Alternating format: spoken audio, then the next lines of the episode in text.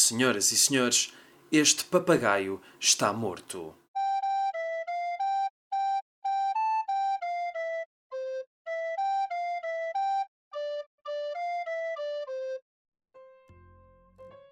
O texto de hoje não é de uma escritora que normalmente associamos ao género humorístico, mas antes ao género policial. Agatha Christie escreveu também sobre as suas viagens num livro chamado Na Síria, que conta exatamente as suas aventuras pela Síria e que por cá foi lançado pela Tinta da China na coleção de literatura de viagens e que tem tradução de Margarida Periquito. Esta foi uma sugestão da Raquel Santos Silva, ouvinte deste podcast, e basicamente é uma pequena passagem desse livro em que a autora fala de um gato que a acompanhou nessa altura de viagens. Portanto, aqui fica um certo de Na Síria de Agatha Christie.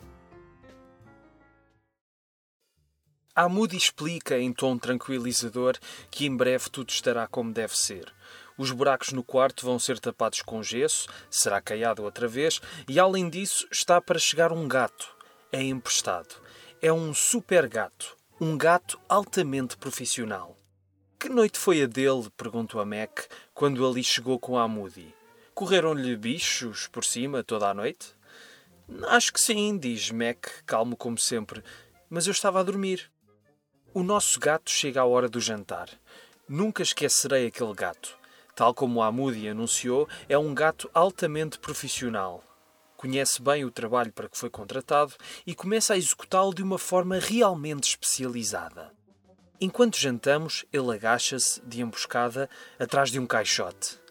Quando falamos, ou nos mexemos, ou fazemos muito barulho, lança-nos um olhar impaciente. Tenho de vos solicitar, diz o olhar, que estejam calados. Como posso eu fazer o meu trabalho sem colaboração? A expressão do gato é tão feroz que nós obedecemos prontamente, Falamos em segredo e comemos tilintando o menos possível os pratos e os copos. Durante a refeição, por cinco vezes um rato aparece e atravessa o chão. E cinco vezes o nosso gato salta. A sequência é imediata. Não há cá perdas de tempo à maneira ocidental, nada de brincar com a vítima. O gato simplesmente arranca a cabeça ao rato com uma dentada, tritura-a com os dentes e prossegue com o resto do corpo. É horrível quanto baste e inteiramente profissional. O gato fica na nossa companhia cinco dias. Após esses cinco dias, não se vê um único rato. O gato vai-se embora e os ratos nunca mais voltam. Nunca conheci, nem antes nem depois, um gato tão profissional. Não tinha qualquer interesse em nós, nunca pediu leite nem um pouco da nossa comida.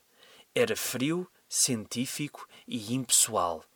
Um gato muito prendado.